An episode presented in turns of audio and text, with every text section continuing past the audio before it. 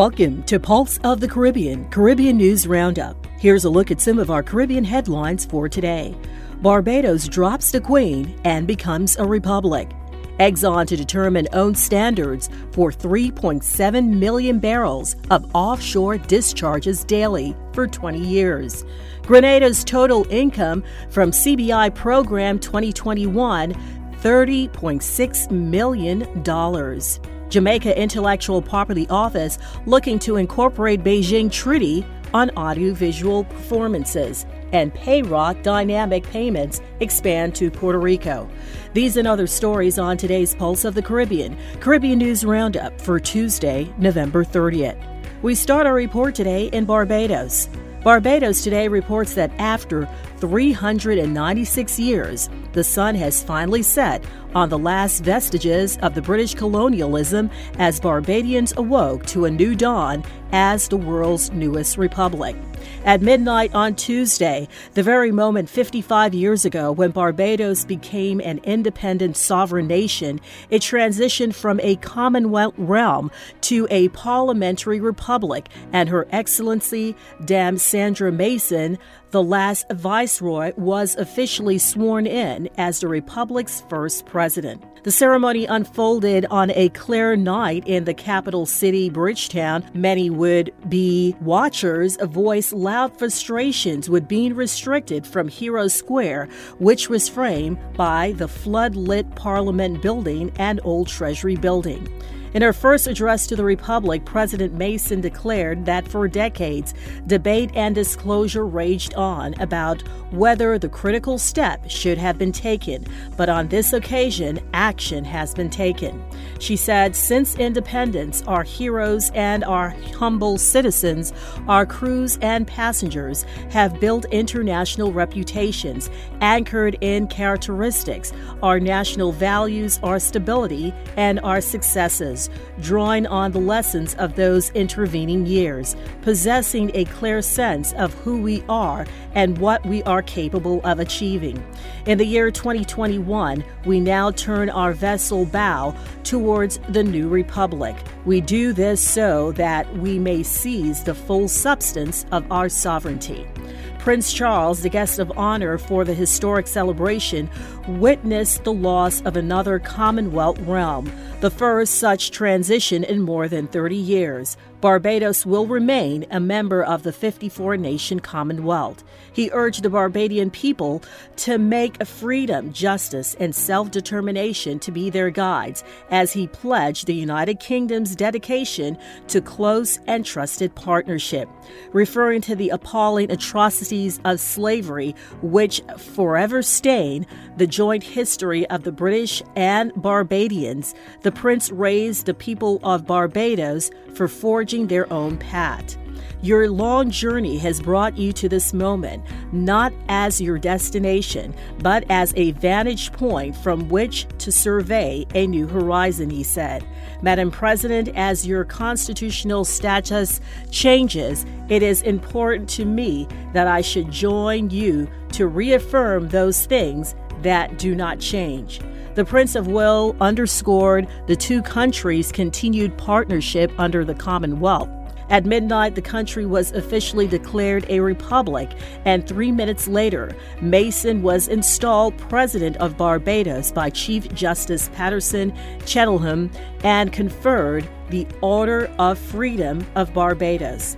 Prime Minister Mia Mottley, Chief Justice Cheltenham, Attorney General Dale Marshall, Barbados Defense Force Chief of Staff Commodore Errington Shurland, and Commissioner of Police Richard Boyce all took the newly rewritten oath of allegiance to Barbados, according to law, instead of to the Queen her heirs and successors. Prince Charles, Elizabeth's eldest son and heir, received the Order of Freedom from Barbados. Also among the crowd was global pop star Rihanna. During the ceremony, the singer, who was born Robyn Rihanna Fenty in Barbados, was declared a national hero.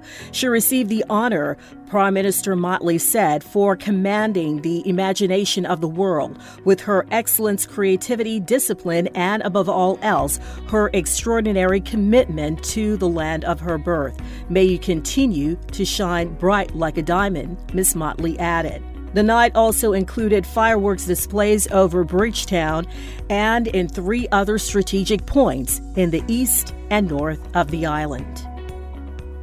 Kaieteur News reports that if the government of Guyana approves ExxonMobil's $9 billion Yellowtail development in Stabroek Block, the oil giant has disclosed via project documents that Guyana can expect to see several waste products being discharged into its waters. Since the world's largest oil producer is still to set its own rules to govern how ExxonMobil will discard of its oil wastes, the company will have the privilege of outlining what those parameters would be. According to the Environmental Impact Assessment, Yellowtail is expected to have several potential discharges, which include drilling cuttings and fuel, cement, well completion and treatment fluids, produced water, cooling water, sulfate removal, ultrafiltration, and wash water processing brines, topside drainage, hydrostatic test water, commissioning fluids, ballast water, and blowout preventer testing fluids. Based on the conservative estimates cited in the project document, Kaieteur News noted that these discharges will total no less than 3.7 million barrels on a daily basis over the 20 year lifespan of the project. Exxon was keen to note that since Guyana has no specific legislation or regulation governing the foregoing oil wastes, it has moved ahead with putting together a collage of standard it select from across the world, which would be considered for inclusion in its environmental permit for the project. It assured that the citizenry ought not to worry since the standards it selects are in keeping with international best practices. Even before oil production commenced on Guyana's maiden project, the Liza Phase 1 operation kicked off in late 2019, local authorities were warned to keep a watchful eye on all the chemically treated waste materials that would be dumped into its waters and put in place its own standards to govern how this would be discarded. The Open Society Institute, an international body that aims to shape public policy for the promotion of democratic governance, human rights, economic, legal, and social reform, has warned many nations, Guyana included, that oil exploration and production poses serious risk to a country's ecological and public health. It said that every environmental medium, air, water, and land is affected when oil exploitations begin. The Institute said that the degree of the environmental harm is, however, determined by operator responsibility and government oversight. Further to this, the Institute explained that the disposal of oil wastes from offshore drilling operations has been a significant environmental concern for decades. It warned that one of the apparent impacts of offshore discharges has been mercury pollution from oil discharges. It noted in this regard that a study has found that mercury levels in the mud and sediment beneath oil platforms in the Gulf of Mexico were 12 times higher than acceptable levels under the U.S. Environmental Protection Agency standards. Taking this into account, the Open Society Institute said it is expected that oil producing states take every precaution to protect its marine life and citizenry.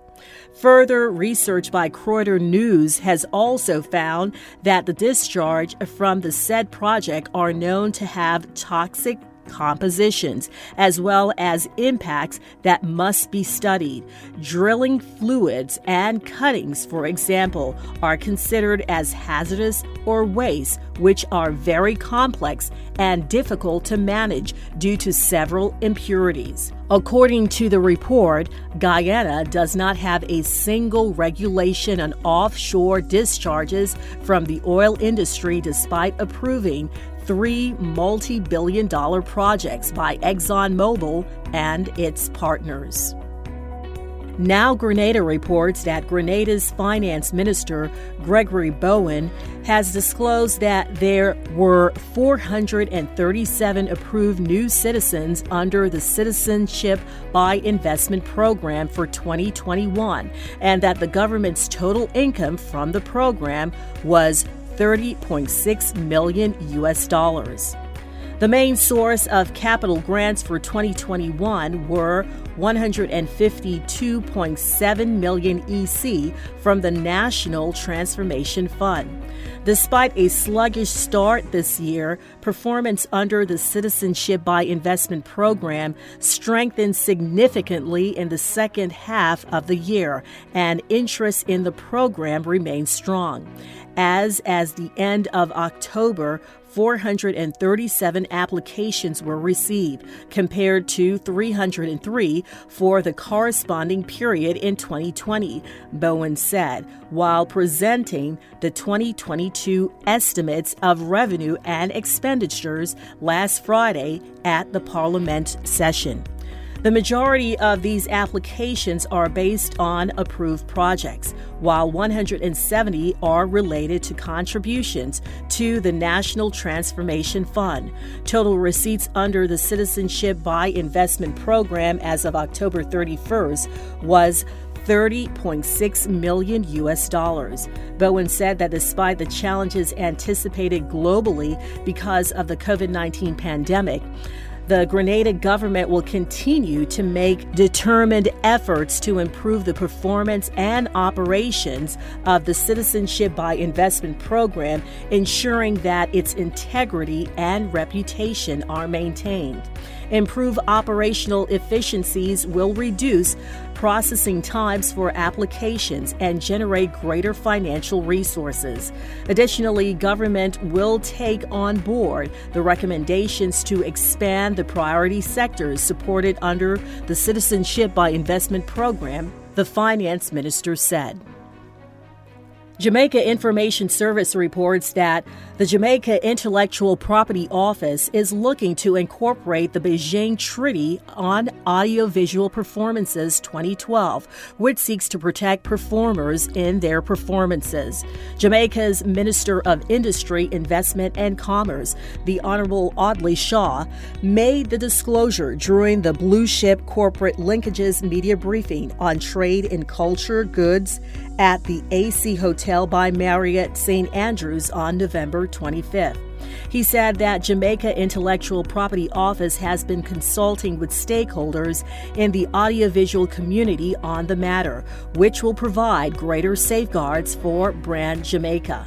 With Jamaica's ascension to this treaty, we will see more dissemination of our works in an audiovisual format, thus promoting the Jamaican brand and culture even more. I cannot underscore enough the value that redounds to our entrepreneurs and our economy when we protect our creative expressions, he said. Minister Shaw noted that the ministry has ensured that there is a strong regulatory framework in place to support the trade in cultural goods.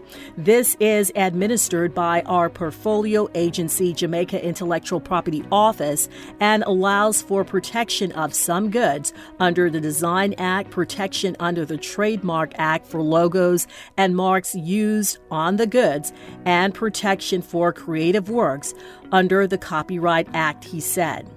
He informed that Jamaica Intellectual Property Office will shortly incorporate the Marrakesh Treaty to facilitate access to published works for persons who are blind, visually impaired, or otherwise print disabled 2013. This will see visually impaired and hearing disabled communities accessing copyrighted works that are beneficial to them. Jamaica Intellectual Property Office provides a central focal point for the administration of intellectual property in Jamaica.